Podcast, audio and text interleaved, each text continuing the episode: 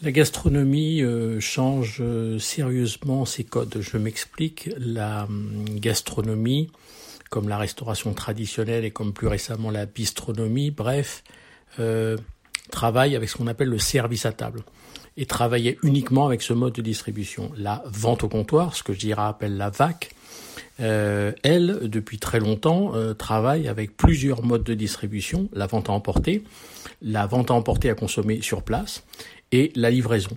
Et dans la vente à emporter, plus récemment, on parle de click and collect, qui est tout simplement de la vente à emporter digitalisée. Et euh, depuis euh, des années, euh, on incite chez JRA le service à table à utiliser les modes de distribution de la vente au comptoir.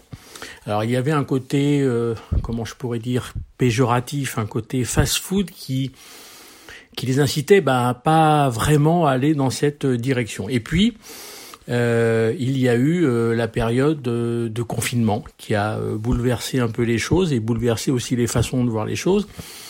Les autres modes de distribution dont on va parler, c'est du chiffre d'affaires additionnel et non pas du chiffre d'affaires qui se substitue au service à table traditionnel. il y a aujourd'hui un CA un chiffre d'affaires additionnel à réaliser à marge plus importante.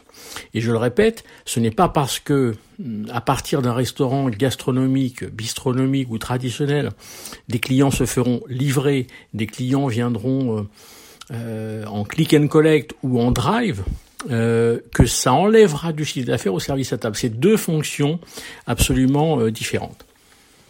Alors des exemples, oui.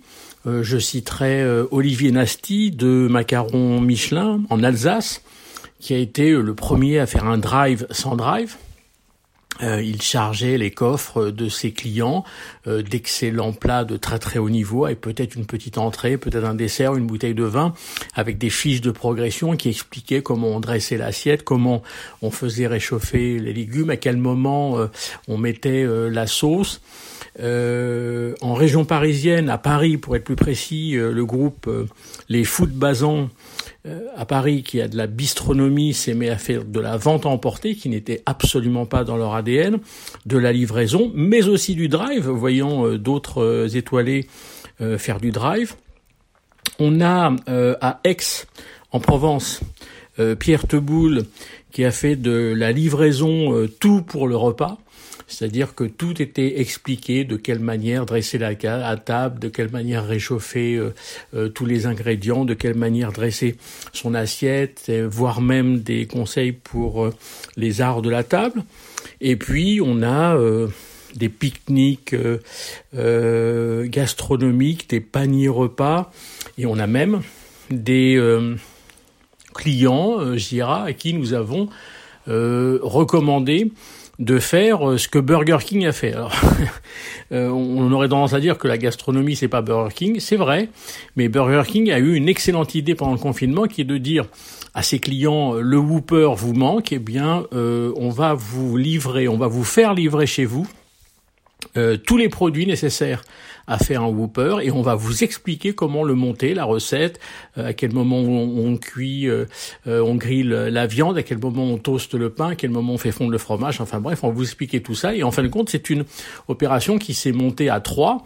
Burger King, bien évidemment, Deliveroo qui livrait et tous les ingrédients qui venaient du groupe Carrefour. Et à trois, ils ont monté cette opération. Et je me dis que dans la gastronomie, dans la bistronomie, dans la tradition, on pourrait monter le même type d'opération avec nos artisans, avec nos éleveurs, avec euh, notre fromager, enfin bref, avec tous les fournisseurs pour reconstituer un repas tel qu'ils l'auraient dans un restaurant, sauf qu'ils le font à la maison. Alors ne vous inquiétez pas, ils le feront jamais comme vous le faites vous dans votre restaurant.